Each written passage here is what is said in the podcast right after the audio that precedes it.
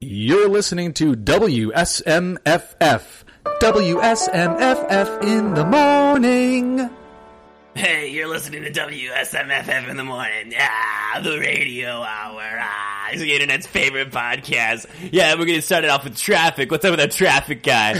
What's going on, Alex? It's your boy Ryan in the in the traffic chopper, looking totally sick on 78 coming in. Massive backups. More time to listen to WSMFF in the morning. Back to you, Alex. hey, that's WSMFM. that sort of hurt my voice. Dude, you gotta you gotta edit in with a bunch of like Yeah. really annoying effects, like a, like a, a wooga horn and like a toilet. yeah, Throw a bunch of those in there. yeah.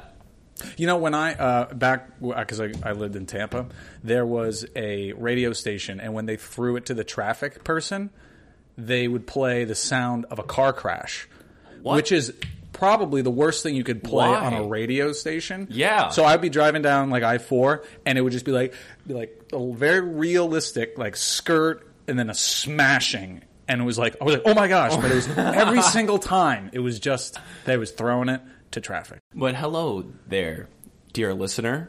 This is Alex, And Ryan, and we are your hosts for Suck My Fanfic. Mm-hmm. It's a podcast. The internet's podcast. The internet's podcast. podcast. podcast for Yeah. the internet. A podcast for the internet, a podcast for the poetic soul, Mm-hmm. and uh, quite frankly, sometimes I like to say a podcast for the bad boys. Ah, what absolutely. we are. The rebels. The Rebels. Yes. This is the Rebel Podcast. So here we go. That's actually a really good name for a podcast, which I'm sure already exists. The because Rebel Podcast? Every name for a podcast already exists. yeah, but I bet someone had a bad concept and took the name. Yeah. Like this show explores every hair on James Dean's head. Today, Follicle 497. Either that or it's like, yeah, we can start a podcast. It's called the Rebel Podcast. Rebel- Rebel And that started, started Podcast. right about 2008. You're like, I hate the government. and then 2016 rolled along. You're like, government's great. we are not going to continue with this podcast. this is, welcome to the last episode of the Rebel yeah, Podcast. Rebel Podcast. And then about two weeks later, it's. Uh, Okay, this is the Rebel Podcast, and we're Same- going to resist. Same Yeah. people. Yeah. Same people. Same people. So here we are. It's the Rebel Podcast. We're here to resist all forms of government, all forms of tyranny, and uh, quite Mm-hmm. All forms frankly- of uh, public decency. yeah, exactly. Here we are. Ryan, how you doing today? Um, I'm good. I'm real good. Yeah? It's been a while since we've sat down and done this. Yeah, I it has. feel- yeah. We're we're still hard at work at a I don't even know what to call it, but Super we, mystery surprise. Yes, uh, chunk of episodes for you guys. Chunk of- chunk of And burning episode. We honestly were hoping it would have been episode twenty six, and then we said, "Nah, it'll be episode 27. Well, we met that guy. We had to Yeah. dedicate the 2666th episode to exactly him. to that guy. And uh, you know, if it rolls around around episode thirty-seven, I think I'd still be happy with it. Mm-hmm. So here we are, sitting down, recording, not writing or doing anything fancy, just going back to our roots. You know, Absolutely. it's uh, Not writing, not scripting anything, not wearing any pants. We're going back to our roots. yeah, that still makes me uncomfortable. Just so you know, I got to feel the breeze. that's fine. That's okay. So today I have a couple topics to top, talk about. Hopefully we can get through them pretty quick because you know I figured uh, we'll just kind of go through some quick fanficky news, some Okay. fanficky stuff. You know, All right. not really have one set direction to go with it, and Let's then do it. We'll kind of jump into the fix. 30 minutes Plural. of analysis. 30 Let's minutes do of it. Let's get this. Start fast forwarding now. Now, yeah. Uh, if you'd like to return to the fic, just fast forward to this time. Anywho, Fast forward to 2 hours and 31 minutes. yeah. Two hours later. Yeah, fuck that guy, am I right? Dude, I can't believe it. Jesus. So the first thing I wanted to pull up is we've kind of quoted a lot of authors with fanfic. So I wanted to quote an author I'm still stoked on. I'm not going to stop being stoked on him for a while, listeners. Neil Gaiman. Okay. So I think it's especially important to talk about Neil Gaiman's opinion on things at the moment. He has American Gods on Stars, Yep. Good Omens on Amazon, Amazon Prime, Prime, Video, blowing up and the world. it was just recently announced that he's going to get his own Sandman Netflix series Ah. that he is going to help co-write the pilot, and he's That- also going to uh, co-produce. That could be good. Have they announced like, like a casting at all? No casting. Who should David play- Goyer is going to be the director. Right. Yeah, I think that's Yes. they've been like linked for a long time. Who should play Morpheus? So in the 2013, eponymous Sandman. in 2013, 2015, JGL? You think JGL? I do not think Joseph Gordon-Levitt should play Morpheus. I'm just saying that's who originally was tasked with the job. Could there be a w- like a worse option? I feel like if we could get someone with David Bowie's soul, we would be right around where Morpheus should be. Who, if budget's not, don't even worry about it being Netflix. Okay. Who should be Morpheus? Well, if it's Netflix, budget is not an option. They will cancel that shit after a season just because of the budget. Who should be Morpheus? but like, even if this was a big time production, like it didn't matter. You Mm-hmm. Quite get your hand frankly, selection. I feel like Morpheus is just Neil Gaiman. So I wish Neil could do it, but we know that's not going to happen. I also think I think the biggest casting isn't going to be Morpheus. I think it's going to be Death. Okay. Whoever can play his sister, I think, is going to be. that's true. But that's gonna be you the need a best presence. I, what, Yeah. Mm-hmm. what about like a very pale? Let's say he just spends a month inside of Benedict Cumberbatch. Is he I have could the see it. ghostly features? I could see it. I think Morpheus has the accent, so I could see it. Because that's a that's a question. Morpheus his is voice, just his Yeah. voice. You need someone with a great voice. very deep, but like soothing voice. Yeah, you can't have like Stallone be Morpheus. No. We have no, Stallone. We have Death. no Stallone to Yeah, I offer. don't- Yeah, yeah, no, we're- yeah. We both tried, and then we, we looked at each other. And I immediately, like, it don't was like a- know. It was used in a dream. Used in a dream. Uh-huh. He dreams of Adrian every night. Or it could be um, Dreams of Adrian. Fuck you. Yeah, I was gonna say it could be Arnold. We can just turn this into a whole impression. Yeah. Uh, Arnold. The internet's number one impressionist podcast. Okay. Hell yeah. We're getting off track. Get out of the nightmare. Get out of the nightmare! All right. What about Neil Gaiman? So, with the success of Good Omens, with the success of American Gods, and all of the buzz about in Sandman, general. Yep, sure. uh, I found an article, 11 Neil Gaiman quotes on writing. Sure. And one of them is in regards to a Smeagol Gollum slash fic.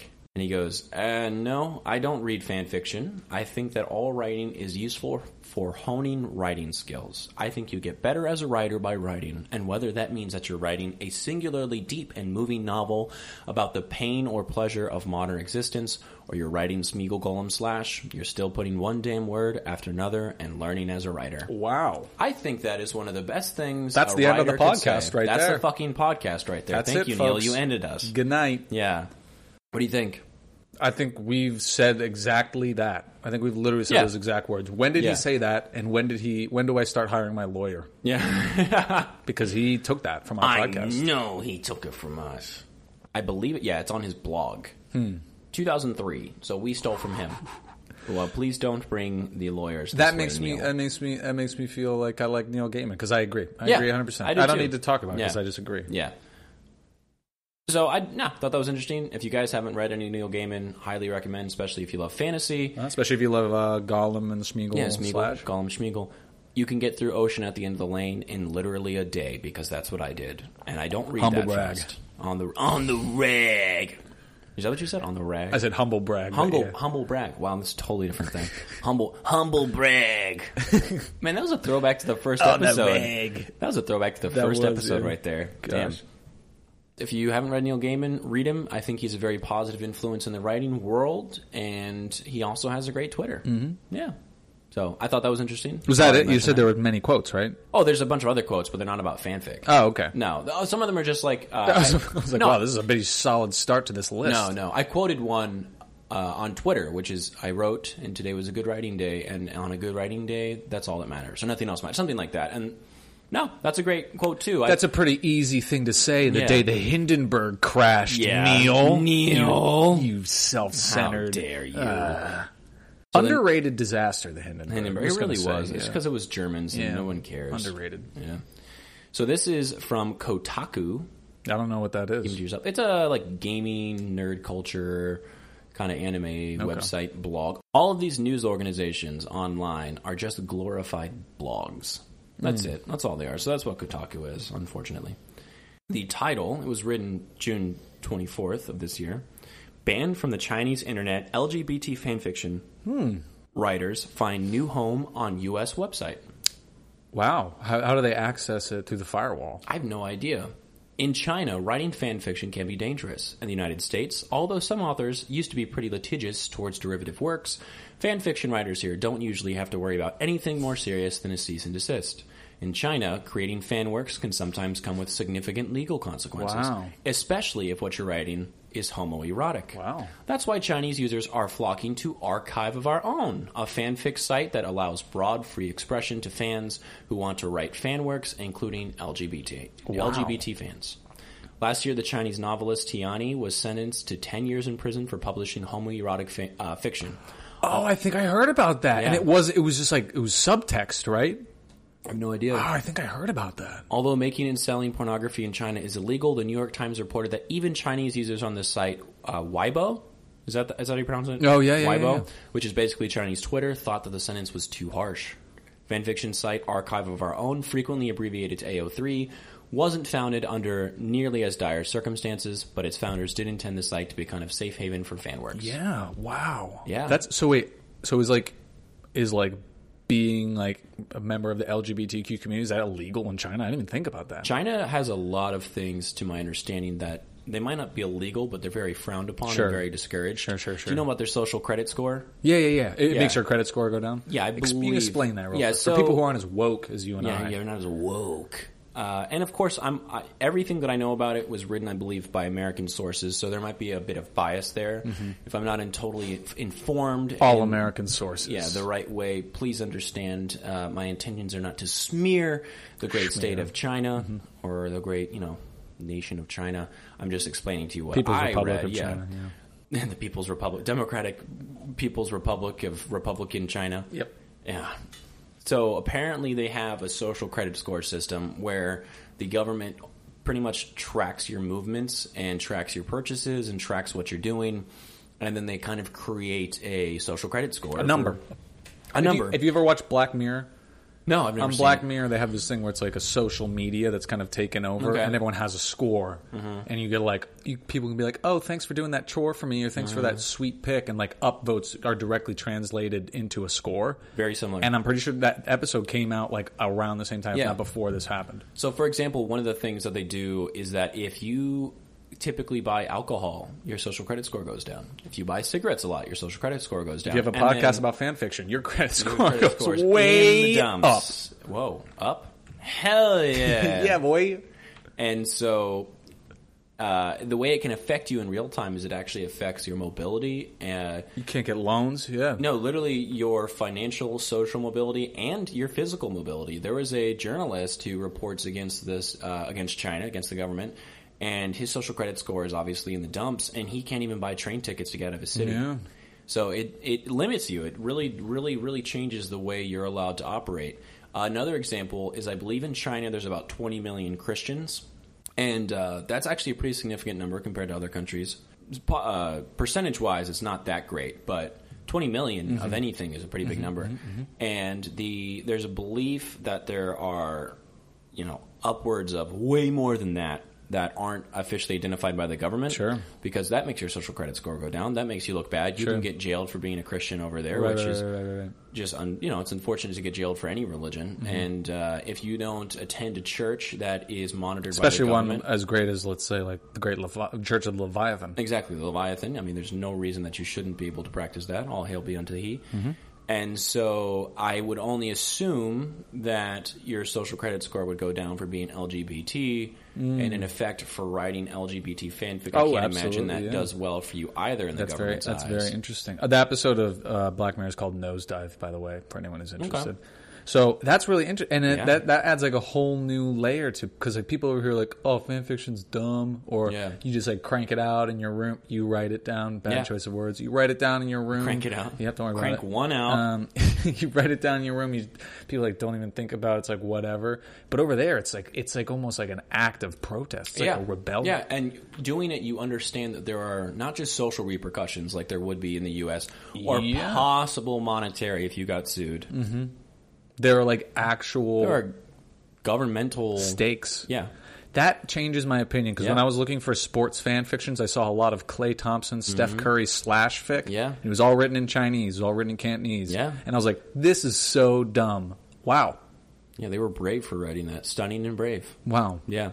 I, f- I feel like a jerk Yeah, now. so then Kotaku goes into talking about just the sort of backlash that we've had in America about fanfic. So American fanfiction writers have faced their own smaller scale instances. how of often does this purges. article uh, give me a you know power of ten? How many times does this article rec- uh, you know reference us because we're such a force in the in the Oh, you and I? Yeah, yeah, yeah. Oh, it's it's pretty much countless. There are like uh, numerous direct We're quotes all from over us. the place.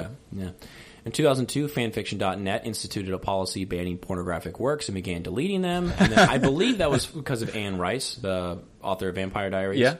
She used to get crazy with suing people. Yeah. She's had to ease up and began deleting them. And then after a decade of more hands-off moderation, began deleting pornographic works again in 2012. In, Wow. 20, in 2007, LiveJournal permanently banned over 500 accounts that the platform had deemed to have violated the terms of service with regard to pornography. Just last year, Tumblr banned was about to say, pornography on what the is site, this? leading some artists to leave for greener pastures. I, well, fanfiction.net is keeping that policy up. They've got to have another purge. Did they really? Oh yeah, for pornographic content, Yeah. it's everywhere on fanfiction. Oh, I thought you said they had another purge. No, I'm they, like, they- when? oh no, half half the server is not wiped. Okay. Yeah, no, it's still very much there. Over the past few, I skipped a couple of paragraphs. Over the past few months, Chinese support tickets have been streaming into AO3. The site staffers who spoke with Kotaku say not uh, say they are not sure why these users have been coming in at this particular moment, but AO3 is doing its best to welcome and on welcome on. The, why don't you ever read your fucking articles, you glorified blog? Jesus Christ! I'm sorry, people. These new members of the site, Claudia Ribaza, a communication staffer for AO3, said that they'd been observing Chinese users coming to the site in waves for the past couple of years. Generally, this occurs every time there are crackdowns on content, such as sites as um, such as on sites such as Weibo, where the AO3 parent organization, Organization for Transformative Works, maintains an official account. So it, keep, it goes on. If you want to read the article, it's on Kotaku. I- Very bothered people don't ever read things before they post them, but it's banned from the Chinese internet. in true fan LGBT fiction form, yeah, in it has true- to yeah, have a course. lot of. Maybe that was purpose. couldn't Maybe find this is a a Wills, though. masterful uh, article. LGBT fan fiction. Incredulously, they incredulously flock banned from the Chinese internet. Whilst the LGBT ch- government cracks Whilst- down, LGBT fan fiction writers find new home on U.S. website. Really interesting. Give that guy, give that a look, you guys, if you're interested in it. I just thought that was, I thought that was crazy to think that something that we find so trivial or weird or freeing, depending on who you are in Mm-hmm. this country, in other countries can, you know, get you jailed. It's Can- da- it's a dangerous It's thing. literally dangerous to write that. And you know, whereas in the past when fan fiction was shared only on email threads you had to be invited to, Mm-hmm. or mailed, or shared at conferences, or, Or written shared at in the meetings. sky. Mm-hmm. yeah, written in the sky. N- uh, you know, now it's very different. But back then in America, when all those things are going on, you, you know, you feared for your social reputation and you feared for the the the threat of getting sued. But I don't know if you ever really feared of getting jailed. yeah, I mean, that doesn't. no, I know. absolutely not. No, so it, even today, I mean, it, you know, I I hate it when people say, you know, it's 2019, folks, but it's 2019, folks, and people are getting jailed for writing homoerotic slash fic. It's. I think this just goes to show like how out of the norm because like we live in a society. yeah, that- we live in a society. We live in a society. Well, you know, like nerd culture is, is cool now. Yeah. And I was listening to an interview the other day, and they're talking about like, yeah, nerd culture is huge. Like all the hot girls want to be nerds, Yeah. and all the, I'm the a gamer guys girl. want to go see Avengers, and Yeah. all this, that, and the other. But still, fan fiction is still lame. Yeah. it's, still, still lame. lame. in a world where the number one movie in a world, in a world where the number one movie is Avengers and they can't pass Avatar has has Ant Man as a main protagonist. Yep. the number one movie of all time. except for Avatar. Yeah, well, Last here Airbender comes here comes that by M. Night re-release. Shyamalan. Here comes that drop fire re-release. Re-release already dropped. It's not going to beat it. We'll see what happens. Yeah. we'll see what happens when I get a day off. All right. I'll watch it a couple times. Okay. but in that world, fan fiction is still, Still weird. lame and nerdy, and people eh, a little don't uh, hesitant to talk about it. Mm-hmm. And then then you go to a country where like stuff like that isn't cool, and Mm-hmm. it's, it's literally literally illegal. It's literally illegal. Yeah. Yeah. It's like when I'm on Twitter and I people are like podcast recommendations and I'm still that shitty person that will recommend us. And sometimes Someone's got to do it. sometimes I've gotten reaction from people like, um, I don't really like fan fiction. Yeah. That's what turned you off, really? You don't like fan fiction? Okay. Come on. You watch Game of Thrones Yeah. season eight. You like fan You like- fiction? that's- get out of here. Speaking of which, that was, I don't have it pulled up, but that's one thing we could talk about too. George R. R. Martin said that George R. R. Martin. R. Martin said that he thought that the internet was toxic after the release of the season eight finale. I, I see how he could see. he- Yeah, he one could hundred feel that percent. way. Yeah. But the people were like, "Fuck you, George. You deserve it." he didn't do anything. yeah, he didn't. He literally wanted more seasons. Thought it could go to season thirteen. He literally didn't. He didn't make it. He had no part in making it. HBO gave them Kate Blanchett. They would have given them any money they asked for. They would have given them five more seasons if they wanted it. No, but you have Jorge Armatin, and he gets fuck the- you, George. Yeah, he gets the, the Yeah, he brunt. gets- yeah. The brunt of the barrage. The bunch of the barrage. And now I feel bad for him because he has all the pressure to write a good ending to the books. He's got no pressure. No. He's been writing that book for eons. Eons. If it's not a fucking masterstroke of genius, I'm going to be disappointed in you, People will George. people will have forgotten by the time it comes out. Think There'll be so. Hmm. something else. Yeah. So, like uh, last last topic that I wanted to talk about before Okay. we move on to the fix, it sort of sums up everything that we've been going on on about. Uh-huh. But is authorial intent versus the death of the author. Mm. That's sort of the scholarly way to sum up what we talk about on a weekly basis. So, do you want an insight into what that means? Yes, please. I'm waiting with bated breath. Death of the author or authorial intent, authorial intent, still creates divisions today. Some people fall on the side of Barth. So there was a an entire paragraph I skipped, so Barth's probably in that. Is Barth's a person? I believe it. I believe so. Okay. They think the intention of the author is irrelevant, and books will always be up for new interpretations. To some that. extent, I agree. This is I'm reading the article. That's not my opinion. Where's this article hosted again? I'm sorry. This is duelinglibraries. duelinglibrarians.net. Authorial intent and quote death of the author. Dueling Librarians. That's pretty cool. That's pretty Yeah, cool. That's a, that's a cool name for a, a website. This is what makes literature classes and book clubs fun. Everyone has their own takes on what has been experienced by all. I cannot tell you the number of my English classes that devolved into students arguing about what the author really meant in any given scene. On uh, the other side of things, it is ludicrous to completely deny that authorial intent is important. So, Death of the Author basically explains that once the work is out, the work speaks for itself anything that's canon is written. Anything that's not canon is not written. So just because J.K. Rowling comes out, uh, Rowling comes out and says Dumbledore is gay, She would have to write a novel about it, until Dumbledore is in a and it has to be relationship her or specifically. It has to be the original author. It can't be like J.R.R. Tolkien, J.R.R. Tolkien's son writing about. well, it. that's when you still get into death in the author, and literal death authorial in the intent. author, yeah. yeah. because the thing is, are um, Brian Herbert's Dune books canon? Because Frank Herbert did not write them, Hmm. even though they took Frank Herbert's notes and ended it the way that Frank Herbert wanted to end it. He did not write that book, Mm-hmm. the two books that ended it. So, are those canon? Does Brian Herbert someone have- who says has Arthurial Authorial intent. Authorial intent would say nay nay. authorial intent would say probably not? Okay. Death of the author would probably say probably. What if it was the intent of the author to write those books? He didn't write it, exactly as they were. Yeah. But it was his intent. It's in the names and the title. No, trust me, it becomes gray areas. It's like there's a there's a story. I don't know if it's true. It might just be one of those stories that everyone says is true but isn't.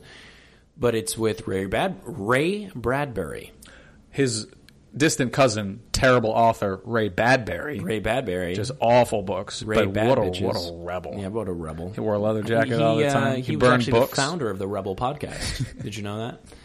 Ray Bradbury, Not there's Ray a- Bradbury. No, not Ray Bradbury. Apparently, has a story where he was at a conference and someone walked up to him and made some comment about like, "Oh, did you make the curtain blue because it reflected this, this, this?" And then he said, "No, I just wanted it to be the color blue." And then the guy said, "No, you're wrong. It's to reflect his depression or something like that." And that's that to me is that little you know that little story sort of sums up this argument where it's death of the author and authorial intent. If Ray Bradbury, who wrote the book, Mm-hmm. told you that it didn't mean anything, does it mean anything? Mm-hmm. Can you completely discount what he said to say that you're right or that your interpretation is correct? I feel like the people who are falling on the side of authorial intent are the ones who have like a rock in their shoe about the whole thing, and they're like, "Oh no, no, you can't think that because this and this," and they're like, they're sticking to dogma, Are you saying authorial intent or death of the author? authorial intent. Because I have no problem, I have no problem with saying whatever the author says is right is right. Like I have no problem with sticking to that. But the kind of personality who would Mm. go around saying like, "Yo, you can't interpret this," just seems like the person who would be gravitated to So are authorial you intent. are you death of the author? Yeah, I mean, I'm all about. Really? I'm all about. You can interpret that, Wow. that. That's like part of the fun of it. And it may be contradictory, but I think in some cases, like if an author writes something, I'm like, I'm on board. I think I go about both ways, but I'm not going to impose that on everybody. If you think it means something else, that's totally fine. See, that's interesting. Unless it's meant to be up to interpretation, I'm very authorial intent. What how things what distinguishes something that's meant to be up for interpretation versus something that is not? Well, I feel like if there's an ambiguous ending where you're sort of supposed to conclude it, It has to just be the ending. It can't be no, but the- like you know, what I mean? if there's something that's n- intentionally ambiguous, Mm-hmm. it's like with an H.P. Lovecraft work, he doesn't describe his monsters that often, Mm-hmm. and not the scary ones, not the ones like the big baddies for the most part. So you're up to interpret what it is. I'm not Your- talking- Your brain creates the scariest thing. oh, I'm not even talking about like imagery and stuff. I'm talking about like I. I'm I- saying that for an example. I have no problem with someone who's like Cthulhu was actually global warming. Like I've got no problem. White with that. Walkers? Take with it what you will. Do whatever you want. so you, so, so your death of the author. You think that once the book goes out, it's up to interpretation. It doesn't matter what the author says. I think I don't. If someone buys the book, they paid the money. They can take whatever they want from it. Well, Oh, they can take whatever they want for it, but I don't know if that's the uh, objective Of the interpretation author? of the book. Is it about the objective of the author, or just is that the objective of the the piece? Like, well, I guess it's, it comes out. What is the original? Mm-hmm. Yeah. What is the intent of the author? I don't think. Well, it that's matters. also sort of an uh, art from the artist sort of thing. Right. Oh, I'm I'm all like if you go see a show, you go look at a painting or whatever, like whatever you take from it, Mm-hmm. I'm not going to change But I that. feel like a painting, especially an abstract painting, eh, has more room for interpretation than a novel. sure. I know, but I, I think you can write something with your own life experience Yeah. and then hand it out to the world and then someone else can take their own baggage into it and get something different. I think no matter what, if you put something out there as an author, your interpretation is going to die at some point to Sure. some people. Sure. But I also believe that you can't totally discount authorial No, intent. I don't think so either. I don't believe that. Yeah, I but don't think that's so either. that's when you get into the question of J.K. Rowling. Is is is Dumbledore gay? I've never read the books. Mm-hmm. Is Dumbledore gay in the books? Is he ever expressed that way? Is is his sexuality ever even discussed? in Maybe the some books? people read it that way. Lonely old man living in a tower with a, Yeah. a fabulous flame bird Yeah. and a penchant for young men. Maybe, maybe that's how they read it. I didn't. So you didn't read it that way. No, I did not. Because there's so many people I talked to. They're like, oh, well, just thought he was a wizard. subtextually, this. I'm like, I don't read subtext. I just read text. I guess I'm dense that way. I don't know.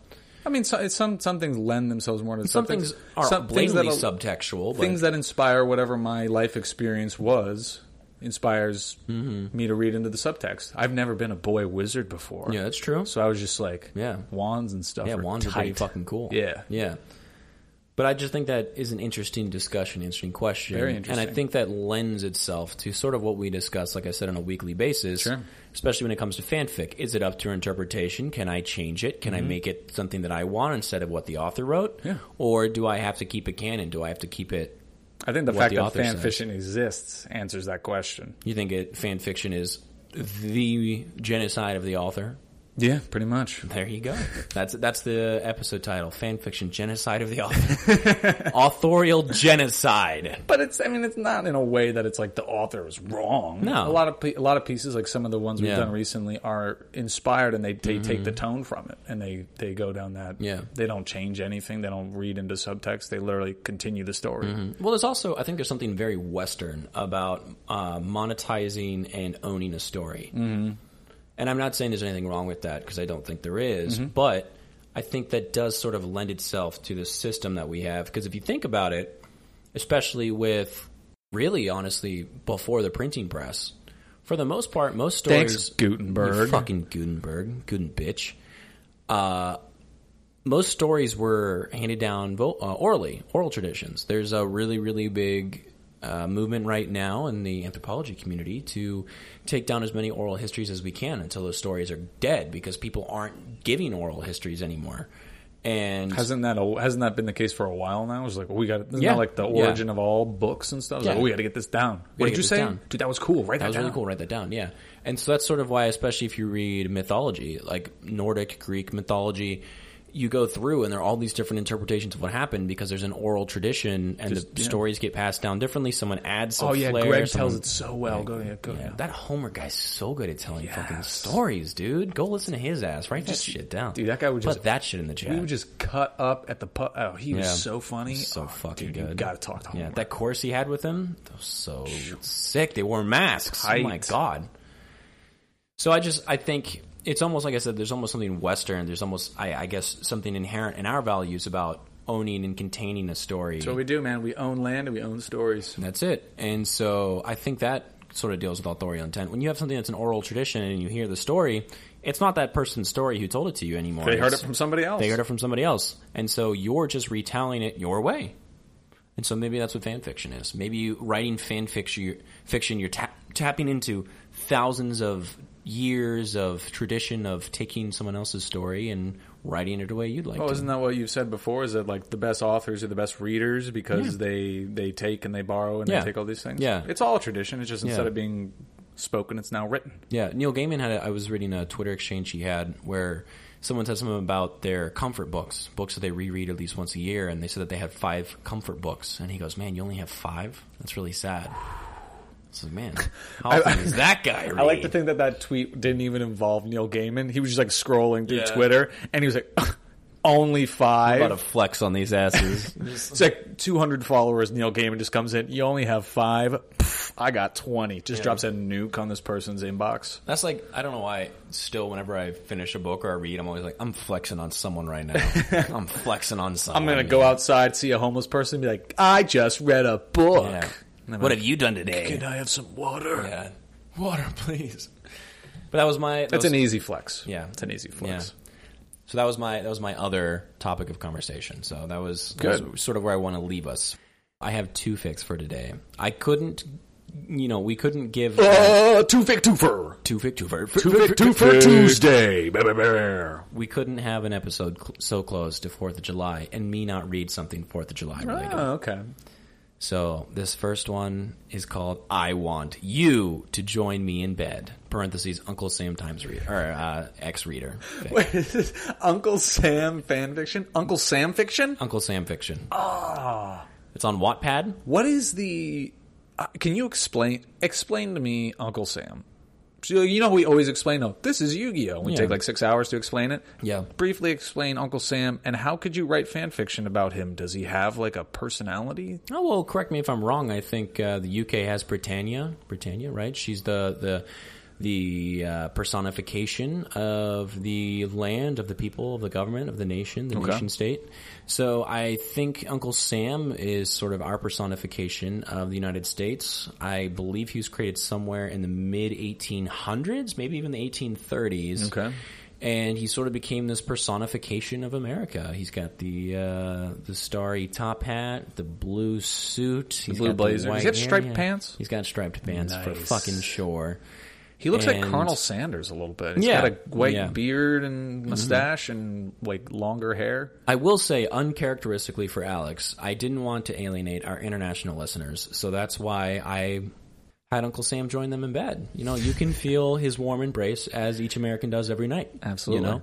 America's kind of wrapped up in a bunch of different countries, so I'm sure everyone Yeah. in some way, shape, or form gets into bed with him. Uncle, Uncle Sam at night. Sam's, he's getting around. That's what I'm saying. Nice. Yeah, but no, I didn't. I didn't want to do a full Uncle Sam or founding father fic, not to alienate anybody, to keep it interesting. You know, I don't want people to see Fourth of July when I just go, oh well, turn that one off. Because quite frankly, the United States does not have one Independence Day. We've got 365, baby. Hey, that's I'm right. free all day, every day. 365.25 Independence That's exactly what I'm saying. So I'm not going to limit my freedom to one day, Ryan. Sure. we will have the freedom to talk about Uncle Sam joining you in bed, and I think I think that's beautiful. God, I love this country. Yeah, he also uh, got very popular. The the Uncle Sam, the I want you to join the army, came from a, I believe a Bond poster from the. 1910s. Hmm. I want you to buy bonds. It wasn't even I want you yeah. to join the armies. I want you I want to you buy American bonds. Yes, yes, because that was how we. And for our international listeners, bonds are secret agents. Yes. They're normally called you know, 007s. There's a 007, there's double Mm-hmm. eight, double 009. It all depends on how much money you give for the bond. Mm-hmm. Yes. and then he kind of just hangs around your house and does chores and stuff. Hmm. Yeah. But But that- Makes you martinis. Yeah, Uncle Sam has always sort of been a caricature, but that was like the mainstream look of him. It's Yes. the- yeah, it's a very hyper realistic drawing. Yes, yes, yes. After oh, it's written by it's Emma actually on Wattpad. After a hard day's work, you finally reach your apartment, who you share with your boyfriend, Uncle Sam. you walk into the living room and you see that he is naked while on the phone. he sounds angry. Honestly, this whole time I just want to give big middle finger to China because we're talking about Uncle Sam doing you. This This could get us jailed over there, buddy. this would be the ultimate fan fiction who someone who lives in China who should would, write. who would go to jail? right. He sees you and licks his lips and yells, "I don't care. Donald Trump sucks." I don't. I don't. Maybe it's I don't care, comma Donald Trump sucks. But the way it's written was, "I don't care that Donald Trump sucks." He then hangs up the phone. He turns around to you. What? I love Donald Trump, you scream at him. He stares at you angrily. Oh, so you're cheating on me with a guy whose hair looks like corn? You stared at him, shocked. I would never cheat on you, you yell at him. You both then start to yell at each other, but after a while, you both stare at each other in silence. You both then start making out. Okay. After making out with each other for three hours, he says to you, I want you to join me in bed. Fantastic. He then carries you, bridal style, to your bedroom. He strips you. After he strips you, he grabs a jar of pickles and rubs it on your nipples. you moan in pleasure. What? He then gets a stick of butter and shoves it up your vagina. You start moaning crazily. I have a vagina. After he did that, he licks your clit, trying to get all the butter. You moan. That's even an very more. American thing to do. It needs butter. It needs butter on this.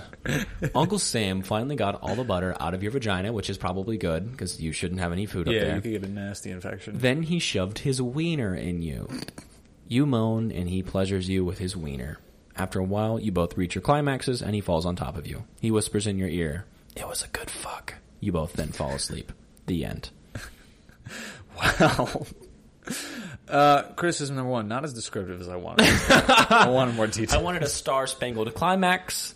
It, but maybe that just speaks to the relationship between the American people and Uncle Sam. We get really mad at our country. We get Shoves angry. butter in our vaginas. But then all he has to do is give us, you know, butter in the vagina. Give us his wiener. Give us the wiener. Butter and it- in the vagina. And it's so rote at this point that it doesn't even need description. It's like, oh wow, our government's terrible. Give us an apology. Give us a tax break. Give us a this, and we're like, okay, I love you again. And then Yeah. Uncle Sam just passes out on top of us when we have It was a hap- good fuck. happens all over again. We we were sitting there like, wow, I really love making love to my my one and only, and he just turns. It was a good fuck. That's right. Like I thought we made love. I thought it was Nope. important to you, Uncle Sam. back back to the uh, back to the political interest groups. Yeah, yeah, that's it.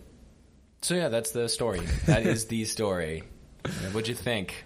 yeah again for something that lacked any description whatsoever i could i could viscerally vis- envision it in my head maybe for better or for worse I will tell you, massive criticism. Why don't you spell check? Why don't you grammar check? There was it was that's a positive that's a- a, terribly classic written. fan fiction I it's guess on that's wattpad True. It's on Wattpad. That's true. yeah wattpad itself which is Yeah. kind of like a misspelling right Yeah. there I love the creative energy though. i was loved there. the thought like i had never thought of uncle sam fan fiction until you started There this you go. why was he naked on the phone who was he talking to I don't know.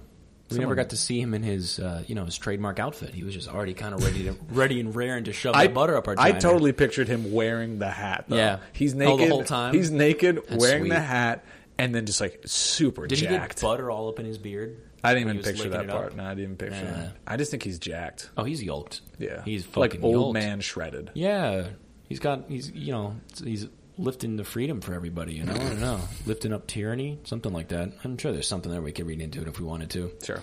So that was the the obligatory July 4th fanfic. Good, very good. I'm sorry that it was short. Happy Fourth of July, everyone, and for everyone who it's just another day. I mean, Happy Fourth Well, of I mean, July. happy to Fourth you. of July, yeah. But to Americans, it should be Happy Independence Day. But like I said, we have 365, so right. just Happy Fourth of July. Happy It's Fourth. a nice reminder. What of you know what went on Right. 200 uh, or I guess it'd be 2019 years ago. What went on? so to not do something Fourth of July related, I was thinking about what I wanted to do this week, and I said, "Damn, you know what I really loved as a kid." It's Jimmy Ah. Neutron. Got a blast. Bark, bark, bark. Nice. So we're doing Jimmy Neutron. Ryan, please explain to me what Jimmy Neutron is. James Isaac Neutron. Is it Isaac Neutron? That's his middle name. That's really good. is a boy genius, uh, much in the vein of like a Dexter's Lab. Um, it was Yeah. like a 2000, 2001, 2002 movie.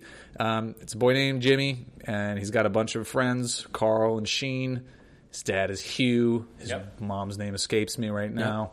But he's just a genius, and he goes on adventures. He's in like elementary school. He Mm-hmm. well, it starts flies with to a space. movie. It starts with a movie Where they battle the Yokians. Yes. Are they in this fic? They are not. Okay, I don't don't gotta believe explain them. That's a All little Mm-hmm. of the adults get abducted by the aliens, and the kids think it's totally fucking rad. They go to retro, uh, Yeah. retroville, yeah, Ultraman and, Park. Yeah, whatever. Eh. and then they just basically realize uh, We're the kids of America. Whoa! That was so fu- dude. As a kid, that song was liberating. That song banged. Song banged. It was almost as good as What's New Scooby Doo. What's in Scooby Doo? That song and like Sean Paul's temperature somehow got in it. Those were just on the Well, Proud Family too. I'd kind of throw that in there. Oh, Proud Family. That was a cool down jam. That was yeah. That was when you're getting slow with your honey, both drinking some chocolate milk. Oh yeah, Yeah. that's nice. That, that's bringing me back. Bringing me back.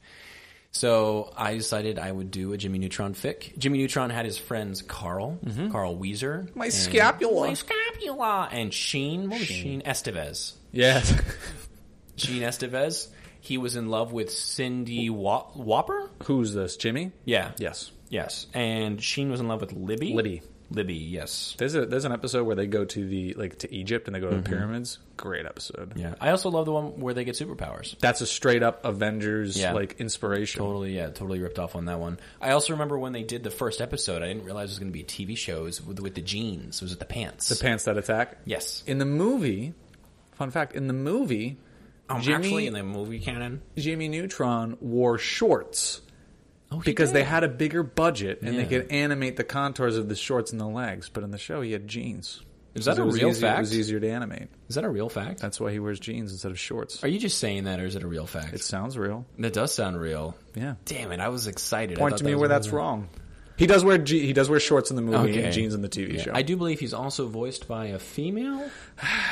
don't know. Yeah, but he had an outside lab. It was underneath his uh, Shed playhouse or whatever. Yeah, his, and his parents don't know. No, he's his a parents genius. know he's smart, but don't realize how smart he he has is. got, like, a yeah. big lab and Yeah, I, I rewatched the getting ready for school scene just to uh, from the movie, just to sort of prepare for. He this. gets It's that sweet cool. mohawk. He gets that sweet mohawk. He has the robot that ties his shoes, Brushes his teeth. Yeah, he's a model of the solar system, makes his bed for him. Mm-hmm. Uh, yeah, he takes a massive facial when he tries to brush his teeth. yeah. And uh, he's got a dog, a mechanical dog named Goddard.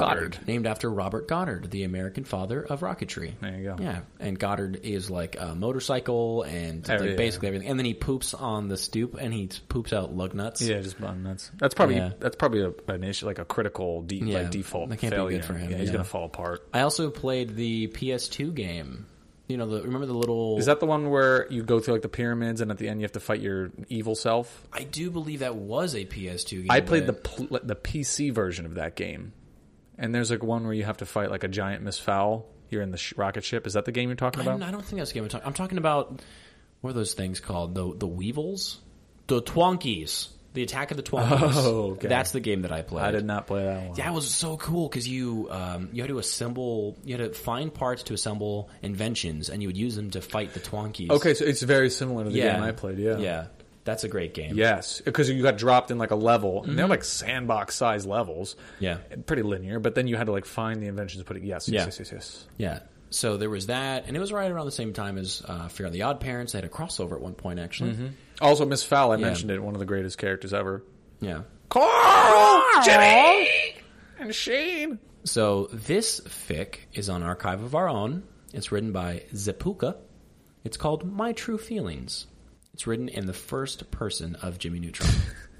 so the way that they characterize Jimmy is a very adult way to characterize him, where he's sort of like this like over analytical scientist. And I thought it was an interesting take on the character because it's not really anything that's sort of like addressed. Well, I mean, in he the kind show. of—he's not like a funny character. He's just funny because like he Very surrounds himself with straight-laced. yeah, like Carl and Sheen are kind of the comedic Yeah. relief, but he's like he is very serious. He's uh, analytical, so it makes sense. Carl is obsessed with llamas. Loves llamas, Sheen is obsessed with Ultraman. Ultraman. And Sheen did get his own TV show, a spinoff. Oh yeah, he was in outer space or something. It was wretched.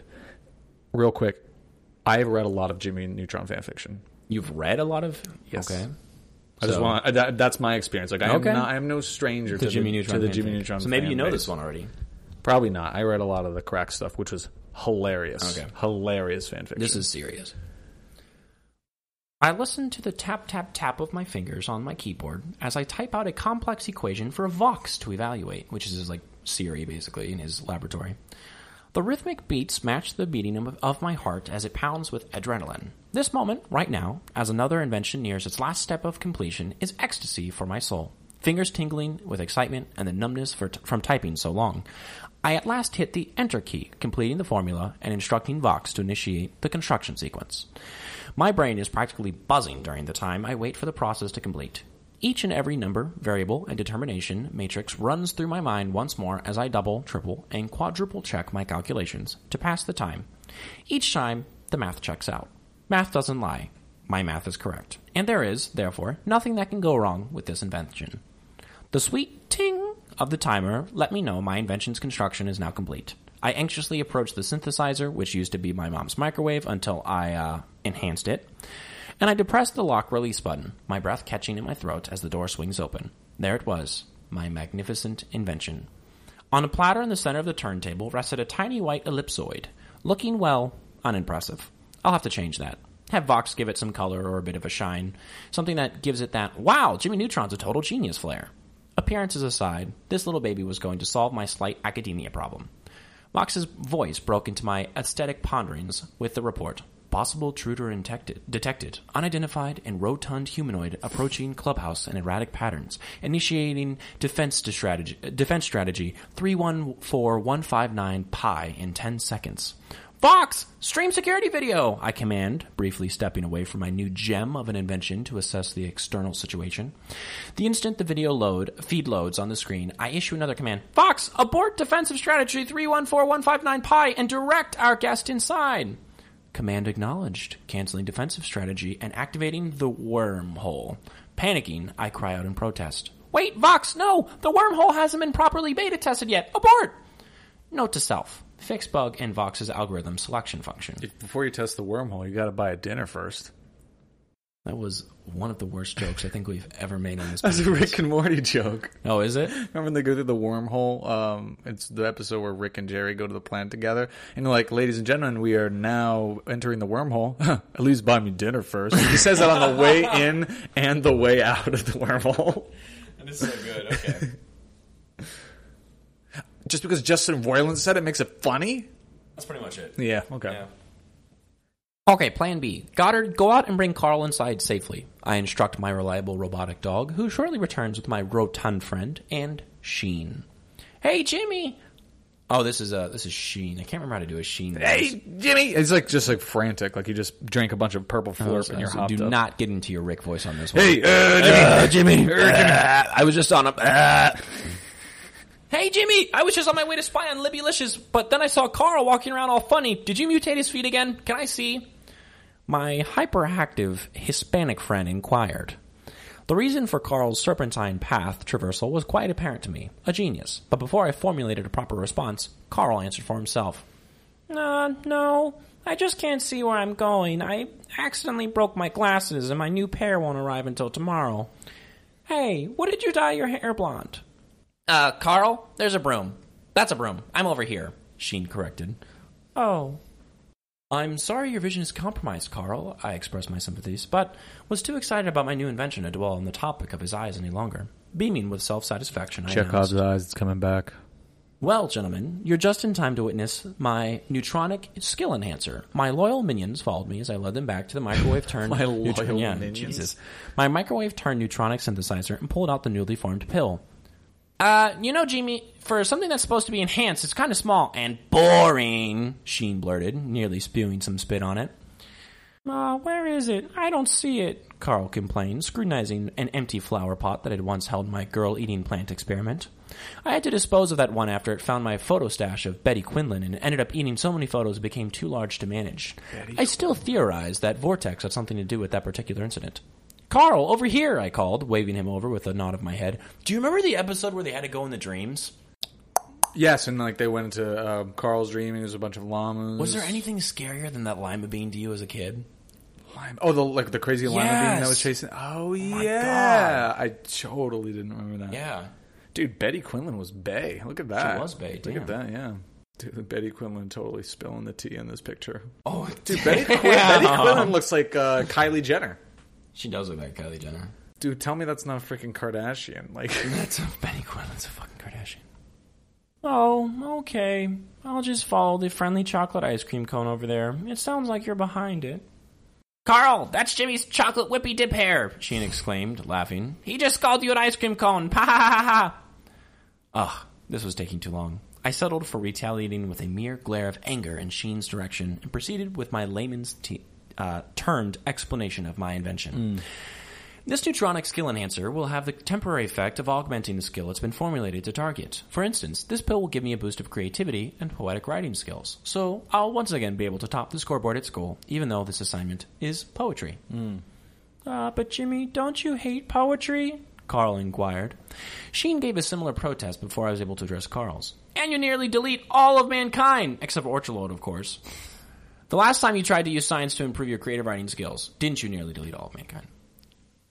Guys, trust me, I ran the calculations multiple times on this one, and I'm using the principles of biochemistry this time instead of nanobot technology. Well, if you put it that way, can you make me more like Ultra Lord? Sheen burst, Yeah, make shaking him me by the jack. shoulders until I consented to grant his wish. Okay, okay, I can make you a pill if I just adjust the formula to accentuate your uh, crime fighting ability.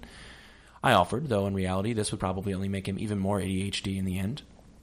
At least the effects were only temporary, and with Sheen's imagination, he'd probably convince himself that the pill had succeeded. Do you remember that episode where they played like kickball or baseball? Yeah. And he like made bats that only Yeah. hit home runs and Yeah. gloves and only caught the ball. Only dingers. It sounds like uh, this sounds like Yeah. something similar. I this like this interpretation of Jimmy Neutron almost makes me feel bad for him because he's like so So his friends so are above so below him. Yeah, he's like Yes. so above everybody, but he's just like living with it because of his age. That's that's real life right there, friends. All he's got once he gets to college, and he's Yeah. off. He's off. He's gonna be in college in like eighth grade. Well, he'll, he'll, the thing is, he'll always find people that are below him. He'll be an isolated Yeah. Mm-hmm. genius if he keeps treating people the way he's treating them. That's keeps true. looking down on them. Be like, ugh, here come my minions. Well, see, I don't. That's true. I don't. The way this is written. the way that this is written in the show, he doesn't act like no, that. no, no, no, no. But in, Very nice guy. this is written very differently. Maybe this is uh, maybe this is what he's been thinking the whole time. Maybe yeah, Jimmy he's puts just a up great actor. Damn. add that to his list of accomplishments. Uh, how about me, Jim? Can you make my eyesight better until my glasses arrive? Carl timidly approached and inquired of my lab coat hanging from the coat rack. I'm over here, Carl, and sure, you could definitely use the eyesight boost. Yeah, why didn't he give him LASIK? Yeah, he could have done that in seriously, five what the fuck, seconds dude? and fixed his scapula. Jeez, Yeah, Jimmy. always fix the fucking what a scapula. jerk. I strode back to my keyboard and quickly whipped up a couple dozen more equations to target and simulate the other areas of the brain instead of the creativity sector I'd targeted for my own. For Sheen's, a little reality bending enhancement, and for Carl's, simple, just a tweak directed at the optical receptors. Can we talk about too how he had a rocket that didn't need to be like pressurized or any sort of air when he would go into space? Do you remember that episode where Sheen asks that? yeah, yeah. He's like, "Hey Jimmy, why don't we have to? Why don't we have to? Why, why can we breathe in Yeah. space?" He goes, "Oh, very interesting. Let me And then they explain cut, it." yeah. And they cut away, and then it cuts back, and he's like, "Wow." yeah, I think that's actually the Twonky episode. Yeah? yeah. Because remember they go in the meteor Oh, sure. Yeah, they like fly to the meteor. I think it's where the Twonkies come from. wow. Jimmy Neutron's just flooding back to me right now. Oh, all the spaceships in the movie were carnival rides. Right, right, right. Well, Yeah. the Yokians rode around in giant egg carriers. Yeah. yeah. Yeah, and they rode around in carnival rides. And they had the one that always got That's sick. that's where his rocket came from. It was one of those little rockets that moves back and Oh, forth. yeah. and then he turned Okay. into an actual rocket. Pretty soon, we all had a pill in hand, and I instructed them for maximum effectiveness, it should be allowed to dissolve completely under your tongue. Got it! Sheen yelled, sticking it in his mouth chew immediately and that. beginning to chew. Yeah, boy. That's how I handle it. Yeah. No, Sheen, I. Ick, gross, this stuff is nasty, Sheen yelped and spat out the fractured pill into his hand. I looked to Carl for reassurance, but even his iron stomach couldn't seem to handle the taste. Yeah, Jimmy, I think I'd rather not see for a while. Hmm, I hadn't considered the taste aversion when formulating the oral administration, I thought, over possible solutions, and pretty soon the ideal one came to me. I still have some vials of concentrated flavor serums from when I made the ultimate candy. Carl, why don't you grab a couple vials from that shelf over there while I reconfigure the synthesizer to inject the e- extracts into the pill? That was another episode. That was a great episode. You know what my favorite episode was? What's that? The absolute best one. The one where he made the permanent winter. Look, look, look, yeah, look, look, look, yeah. Ooh, caribou. Yep. Yeah, I remember the Ooh Caribou. Yeah, it's stuck in my head forever. So good. I, I will die. I love the Halloween one where he didn't have a costume, so he made a machine that turned people into the actual things. That's good. That was a good episode. Yeah. that was a Halloween special. When I was a kid, I didn't go out with friends because No. I didn't have any. I would watch the Halloween, all the various Yeah. holiday specials. My favorite holiday special was J- um, Fairly Odd Parents Christmas. Which one? He wished for Christmas all the time. Oh yeah, you told me this. Yeah. Yeah, It's a good one. It's a good one. this is a Disney Channel original movie, uh, the Ultimate Christmas Present. Yep. that's that's my uh, Christmas everyday thing. It's snowing in Burbank. Yeah. This Way off topic. I'm so sorry. No, no, we're good. We're good. This required quite a few new equations and commands to correctly instruct Vox to make the pills with the additional flavorings without compromising the integrity of the pill. I got so caught up in my work and the tap tap taps on the keyboard that I turned out the sounds of Carl and Sheen talking behind me. Uh, oh, what flavors did you get, Carl? Sheen demanded. Oh, uh, I, I don't know. I couldn't read the labels or anything, so I just grabbed some vials. Here, let me look. F R U I T Y. Fruity! I want that one. Give me the next one. M I N T Y. Minty! Wait, I changed my mind. I want that one. Okay, what's the last one? T R U T H. Truth! I changed my mind. I want that. Hey, wait a second. What the heck kind of flavor is truth? Yeah, I don't know. No, we can get that one to Jimmy. You can have the fruity one, Carl. Can she not read? I I guess they're making Sheen, Sheen? sound like a dumbass. illiterate? Oh, thanks, Sheen. I love fruit. They remind me of picnics in the park with Jimmy's mom. You remember Carl's in love with Jimmy's Yeah, mom. he wanted Yeah. he wanted to smash. He wanted to smash. He wanted a Mrs. Robinson type smash on that one. Trudy, that was her name. Trudy. Trudy, yeah. Okay. Dude, Sheen said, nearly speechless and awkward horror. Cookies, the lemon ones. Completing my calculations, I called out to my friends who were fighting about who knows what. Okay, load Carl's flavor bottle into the injection duct. Within a minute, Carl's pill was ready. Likewise, I instructed Sheen's flavor to be made next, then finally my own. Cheers, my friends. Soon we will be infinitely better at our respective skills for the next 18 hours. I toasted, raising my pill before placing it in my mouth with a flourish. I hope he's got truth, so he's gonna write poetic justice. Puking Pluto. These pills really did taste gross, even with the flavor addition. Perhaps there was a clog in the flavor tube or something, because frankly, I can't taste any of my candy serum flavors. With a cough and a sputter, I ran off to get a glass of water the moment my pill had dissolved. When I returned to Carl and Sheen, I was pleased to find that despite the poor taste, the pill seemed to be having the desired effect. Carl runs, runs towards me and proclaims, I don't look exactly like a chocolate ice cream cone anymore. Just mostly. And Sheen is engaged in mortal combat with the broom. Die, you straw headed demon! Sheen battle cried, giving the broom a good headbutt or two. I roll my eyes at his antics, then begin to usher them out of my lab. You have a good night. Enjoy your enhanced skills. I'll see you in school tomorrow morning, I call out after them. Alone at last, now to tackle that creative writing assignment. This guy's a super genius. He can't even handle uh like a fourth grade creative writing assignment. Exactly, he's got to do poetry. He had to cheat. He had to like invent something that Yeah, would to enhance change the himself history with of the STEM, world. Yeah. It is bliss to chop, invigorating to kick. This power of force. These are my feelings in haiku form I'm reading. I love Taekwondo. I listened to the last two stanzas of Cindy's extremely long haiku on her feelings about various martial arts. tapping my Extremely fingers- long haiku. Is that possible? I think it's supposed to be a joke okay. about various martial arts, tapping my finger impatiently against my desk. The sound is drowned out by the whoosh noises Sheen is making from his desk, no doubt pretending it's some sort of aerial device for his superhero travels. I check my watch as Cindy bows to indicate the completion of her performance. I've still got three minutes until the effects of the skill enhancer wear off. That was Brock! Very interesting, Cindy. Miss Fowl complimented, my arch nemesis. Just you wait, Miss Fowl. Really? My poem will blow Cindy's away. You'll see. I now want an American Psycho Jimmy Neutron. Yeah. I do a thousand math equations every morning. I pulled out my my ray gun and compared it to his. I was angered by the way that his looked compared to mine. As long as it ends with him ki- killing Jared Leto, Yes, preferably in Joker, Joker Anytime face. Jared Leto dies, I'm happy. Yes, please. Thank you, Miss Fowl, Cindy said with another bow. Then she turns to me with a smirk that silently screams, Top that, Neutron. I merely glare my Neutron. response. Oh, I will, Miss Vortex. I will. Vortex. Vortex, that was that's his it. name. Now let's see. Uh, continuing with our presentations of poems about how we feel.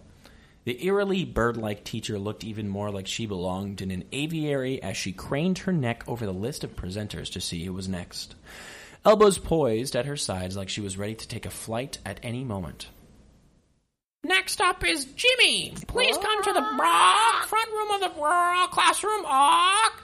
As a, s- as a parent coming Yeah. to parent teachers conference night, how would you feel meeting this insane person? How would you feel about them like caring, like being your you know children's supervisor essentially for a long period of time? I wouldn't like it. Well, She literally flew over the cuckoo's nest to Yeah. get there. Yeah. Yeah, no way, No, she's not going to be the teacher. way. I would rather have Ned Schneebly be the teacher. Mister Schneeblay. The fake Ned Schneebly be Yeah. my teacher, yeah. I've touched your kids, and I'm pretty sure they've, touched, touched me. Gladly, Miss Fowl, I respond as I grab the poem I wrote up Sunday evening and trot up to the blackboard. I glance at my watch one last time. Guess I'll have to make this quick, for I only have 20 seconds left before the skill enhancer wears off. Clearing my throat, I begin to read. A virus threatens to smite me. The virus of Aphrodite. That vile yet pleasant ailment, that of love, which does not relent. Oh, here comes the truth flavor. It came upon me without warning and holds me even now on this morning. A love so sweet I'd put honey to shame. I cannot even escape the thrill of her name. Uh-oh. I feel a tingling sensation as the effects of the skill enhancer wear off. The effect temporarily renders me unable to speak as my mind tries to reconcile the changes that just took place in my brain. Note to self, find antidote to the side effect. When I find I'm able to speak again, I first take a glance at my classmates, for they've been eerily silent despite my dramatic pause. The sight is unsettling, for not only are they gaping in awe, but the look in some of their eyes, the look in Cindy's eyes, clues me in that something is off. I quickly scan over my poem once more, truly taking in the meaning of what I wrote, each line causing my eyes to dilate more and more in horror. Holy Heisenberg! What the heck had I written this? Or why the heck had I written this? I calculated all the variables, all the equations. How could it go this horribly wrong? My thoughts are interrupted when Brittany suddenly cries, Well, don't stop, Jimmy. Keep going. It's so romantic. oh, he's wooing all of the Is Brittany the classmates. Kardashian? Ah, what was her name? How did like we Betty argue? Ann or Betty, something? yeah, No, yeah. no, not even uh, uh, Quinlan. Quinlan. Well, who's Brittany then? Oh, oh dear! it's Tinelli. it's Brittany Tinelli. Brittany to know. Oh, Brittany- God. I remember her. She looks like the um. remember got that a smile? big-ass smile. You watched uh, Courage the Cowardly Dog, right? Of course. Remember that creepy big smiley guy? Yeah, yeah. She looks like his kid. Yeah, I'm not a fan. Oh, remember that they had the uh, the soda fountain that they'd all go to as kids. Yeah, He ride got her like a scooter. yeah. Gl- give her a thick Italian. Give her a Joey Wheeler Italian accent. Joey Wheeler, Brittany Tinelli. Winnie Tinelli. Well, don't stop, Jimmy. Keep going. It's so romantic. Oh. I want to uh, fuse these fix. Well, don't stop, Uncle Sammy. Just keep going. It's so romantic. What a good fuck. Brittany's Brittany Tinelli's middle name Shapiro. Brittany Shapiro Tinelli. Tinelli. Tinelli. I feel the heat rise in my cheeks as the consequences of what I just read start to unfold. Butch stands up and yells, I always knew you were a pansy neutron. Ah, ha, ha. That's an extra wedgie penalty. My posterior seems to chafe at the very thought of it. Be still, my chafing posterior. Oh, here's another Britney line. Oh, stop, Butch. I think it's sweet, Britney exclaimed. So what is the name that makes you so thrilled? She asks me, regarding me much differently than she used to before. Wait, did she just wink at me? What was going on? Oh, please, Cindy snaps, finally snapping out of her temporary stupor. We all know he follows Betty Quinlan around like a little lost puppy. Why don't you go and read it to her and spare us before we barf? It's not Betty Quinlan. She glares at me like such a thing would be a horrible crime against nature and slumps down in her desk looking almost Mm. defeated. Someone's jelly. But for what reason? Someone, but I'm not sure who, since I'm still visually assessing Cindy's reaction, begins to sing the classic taunting song, Jimmy and Betty sitting in a tree. Q I S A. Why'd you stop? What were you singing? The kissing in the tree song. So sing it. Betty and Jimmy sitting in the tree. Q I S H I N G. First comes love, first comes marry. Q. Quishing? Kissing. What? McQuishing?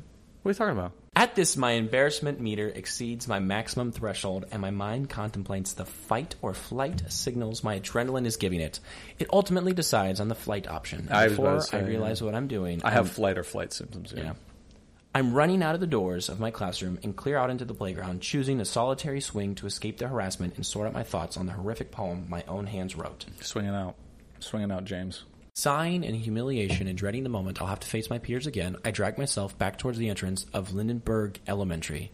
As I approach the steps, I realize I'm still clutching my abomination of a poem and surge in, in and in a surge of terror, rush to the trash bin at the bottom of the school stairs, crumple the paper into a wad, and chuck the incriminating poem into its billowy depths. Finally, feeling a touch more at ease, I begin to ascend the stairs, only to bump into a humanoid obstacle. A female humanoid obstacle. a blonde haired, green eyed female humanal obstacle, Cindy. As each new detail dawned on me, my dread returned exponentially, as did the blushed color of my cheeks.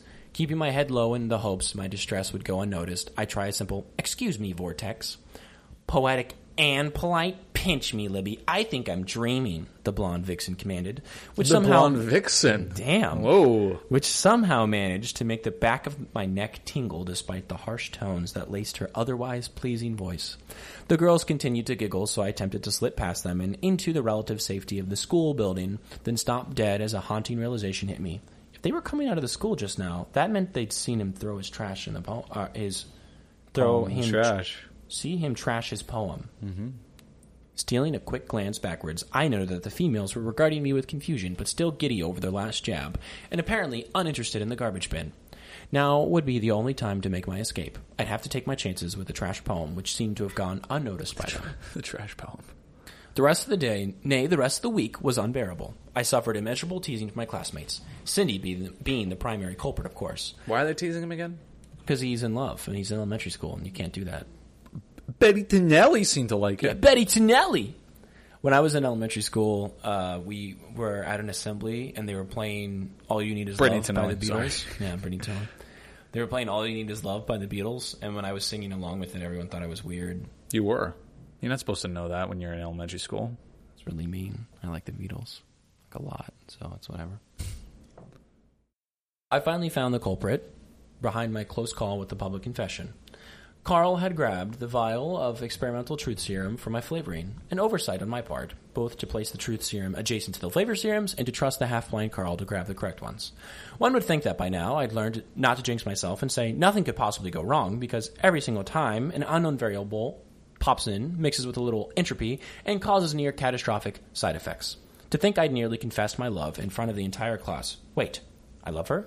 That can't be right. Hmm. Those feelings must have been a side effect of the truth serum. Yeah, that's it. Did Carl accidentally put a little love potion 976 slash J in my flavor serum too? Potion number A quick scan on Vox's inventory levels showed that no love potion had been lost. It was just the truth serum. Could this possibly mean his true feelings were. Hmm. Epilogue. Uh, oh, What?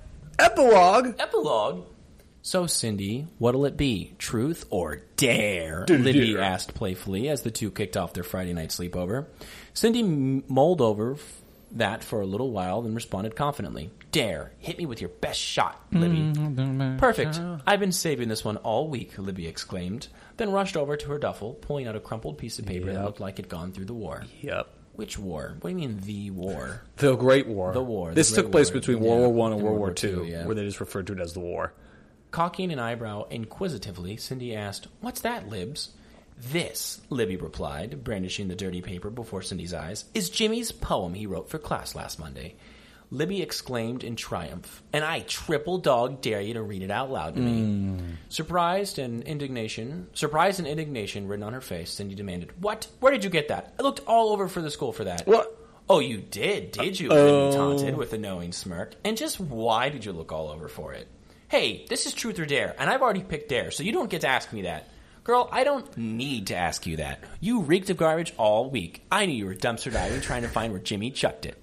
Laughing nervously, Cindy spun another lie. What? That's preposterous. I would never. Oh, save it. Just read the poem already. We both know you want to. And speak up. I want to hear each juicy word of it. Speak up, Shirane. Nervously accepting the paper from Libby's hand, Cindy meticulously flattened it out slowly, anxiety growing with each stroke. It's true. The curiosity. Anxiety, with- grow- anxiety growing with each stroke is a line that belonged in the Uncle Sam It fic. belongs in every fanfic. anxiety growing. The curiosity was overwhelming, yet at the same time, she dreaded finding out just who Jimmy felt so strongly for. No doubt, it was Betty Quinlan. Of course, but still, Cindy didn't want to have that little detail affirmed. And then, at the back of her mind, there was that little spark of impossible hope that dared to dream, despite the odds, begging her to read and see if there was cause to hope. But what if she read instead, shot it down? That hope would be forever extinguished, and she wasn't sure how her heart would handle that. Oh, girl, here you go. You better read that poem. Finally, gathering up the courage to look, she hesitantly raised the paper to eye level and began to read with marked anxiety in her voice. I'm enjoying this like a lot. A virus threatens to smite me, the virus of Aphrodite. That vile yet pleasant ailment, that of love which does not relent. It came upon me without warning and holds me even now on this morning. A love so sweet it put honey to shame. I cannot even escape the thrill of her name. Her eyes pull me in with emerald intensity. Her hair captivates. It is my golden density. Her neck calls to me with flesh alluring. Her lips tempt me, irresistibly inviting. Her beauty is overwhelming, yet I hide my stare. Her intellect intoxicating, yet I dare not declare. For I fear she will not accept me. I fear she'll think herself above me. So with each achievement I boast, hoping she'll notice me most. I try my best to prove I am worthy, despite knowing deep down I'll never be truly. Will I ever be good enough? Will I ever be brave enough to earn her affection, to proclaim my affliction? Will today be that day, the day I will say that out of all of the fairer sex, I will never love any more than Cynthia Vortex. End of fic. Oh, burr, burr. I knew it was coming the whole time, but wow, nice. I Yeah. like that. Like, boom. Then she like looks in the camera, and then the movie ends. Whoa. Yeah. I Also, like that. much appreciation to Zapuka. Like, very uh, impressed because at the end there's a note section, and they like back up everything they do.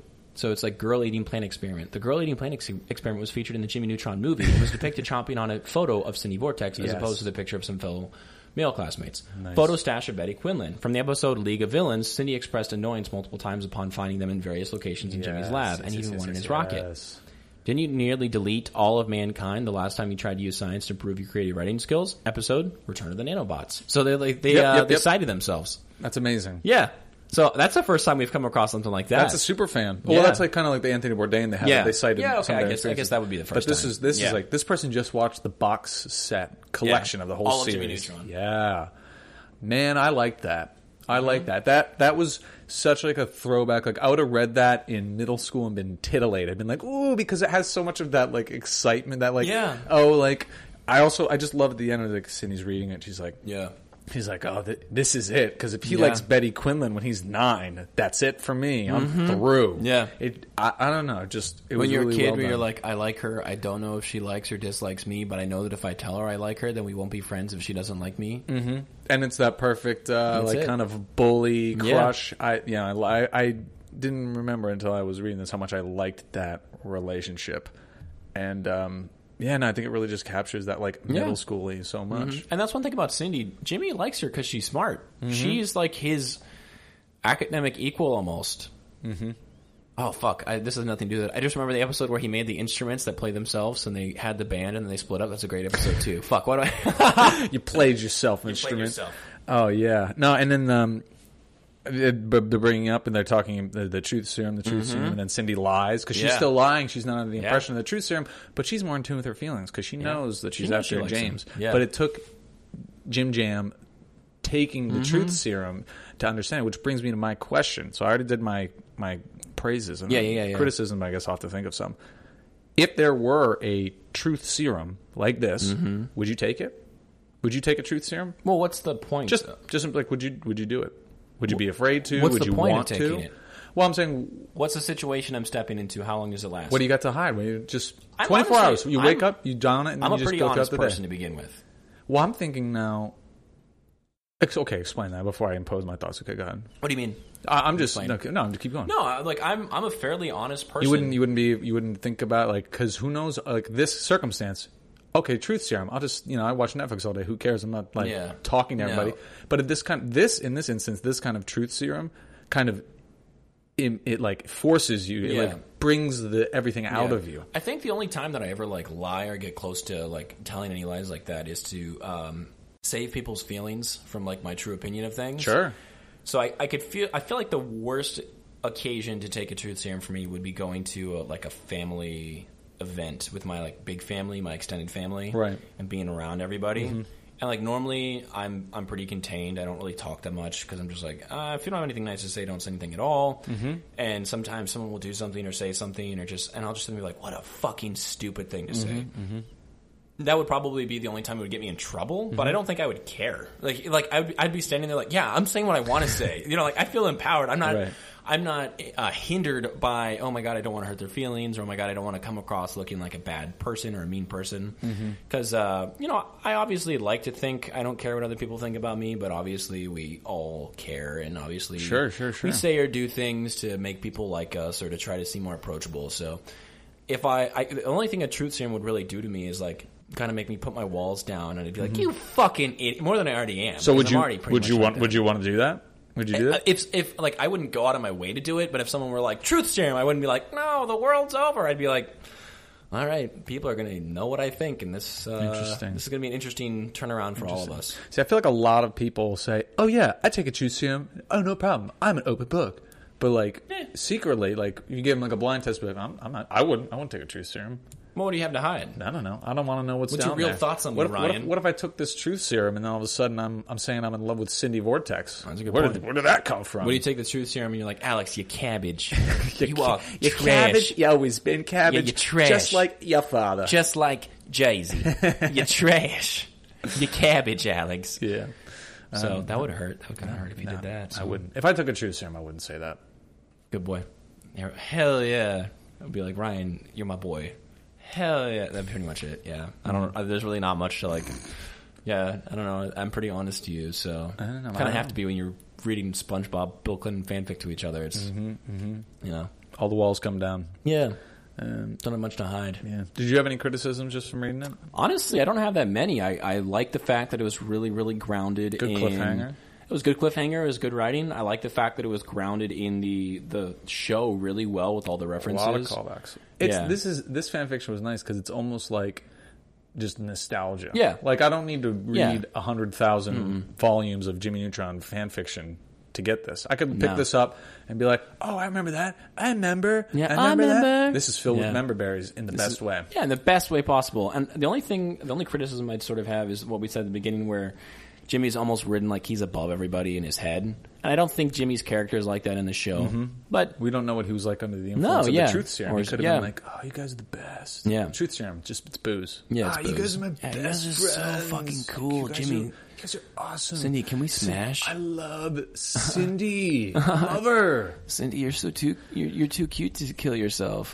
When I get drunk, I just become a, a, Yeah. a surfer. Dude, Cindy's so tubular. so fucking taut.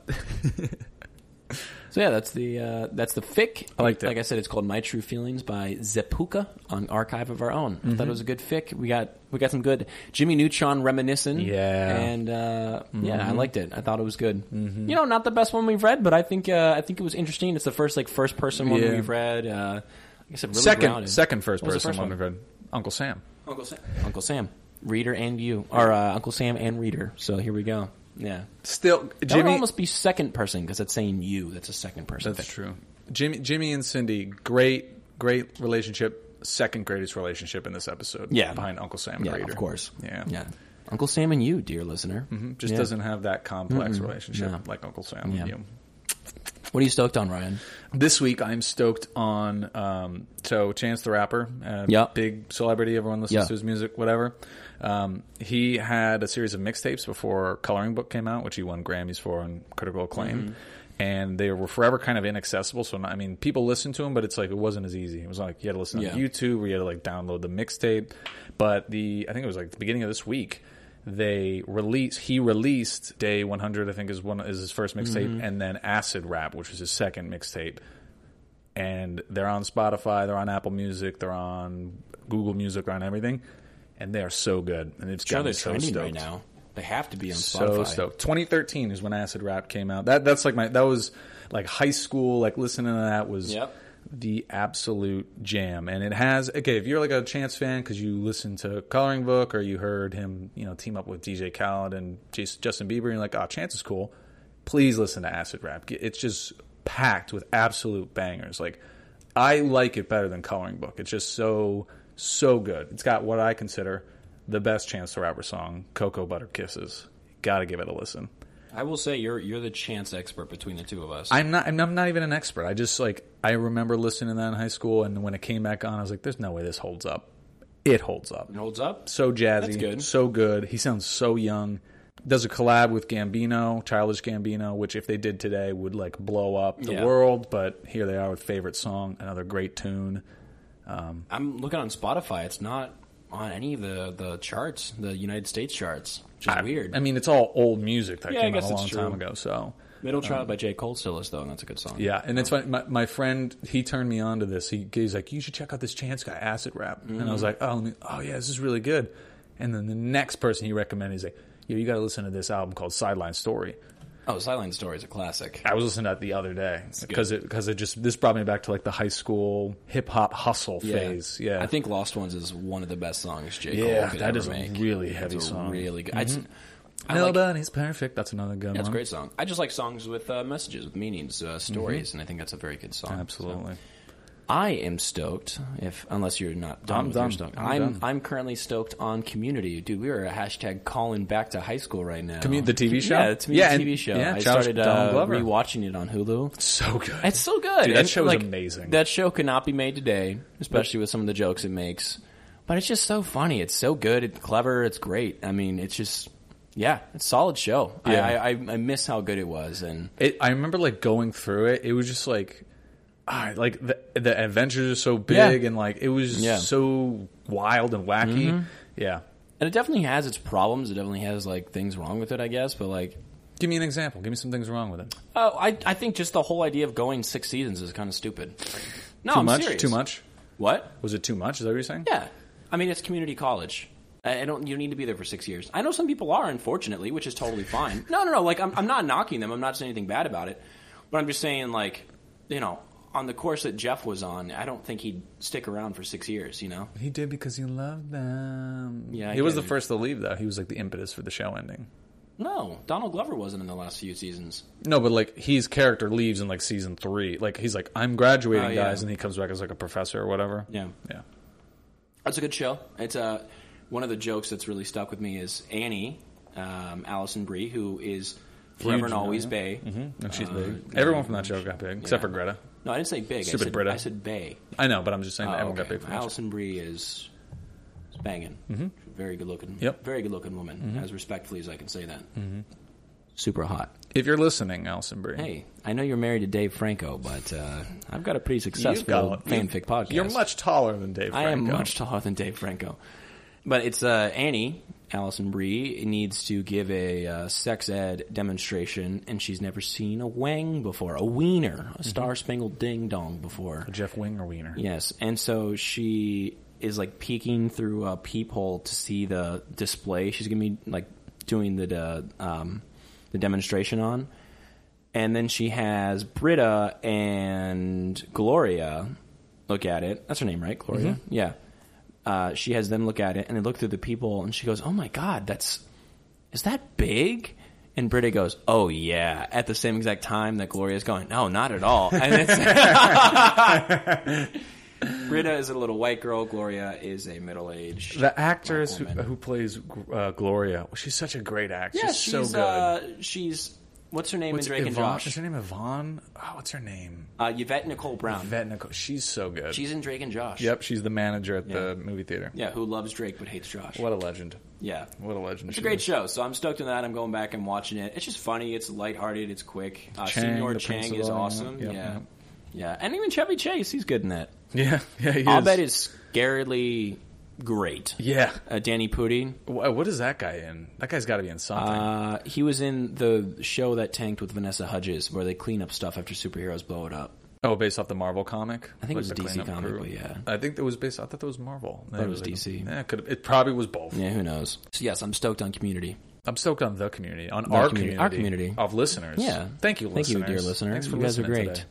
So I think that's the episode. I think that's the the conclusion of today's stories. You got you got uh, some good some good articles out of us. You got Mm-hmm. some good uh, fix out of us. A nice Jimmy Neutron th- hashtag Throwback Friday. Yeah, And uh, for all of you listening, I hope you had a great you Fourth should of say July. Throwback Friday. I did say Throwback Isn't Friday. it Flashback Friday? Flashback. Throwback What the- Thursday. Whatever the fuck it is. Way I'm- back Wednesday. I'm terrible at social media. Too long ago Tuesday, and, And- man, you gotta Man, it's been a while Monday. man, you're living in the past Monday. Yeah, man, please just move on Monday.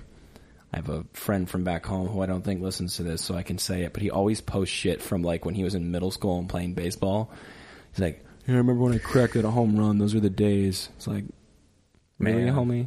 Man, just- you're, you're stuck in the past Monday. You just graduated college. Like, go do something else instead of talking about how much you miss middle school baseball. Please, please.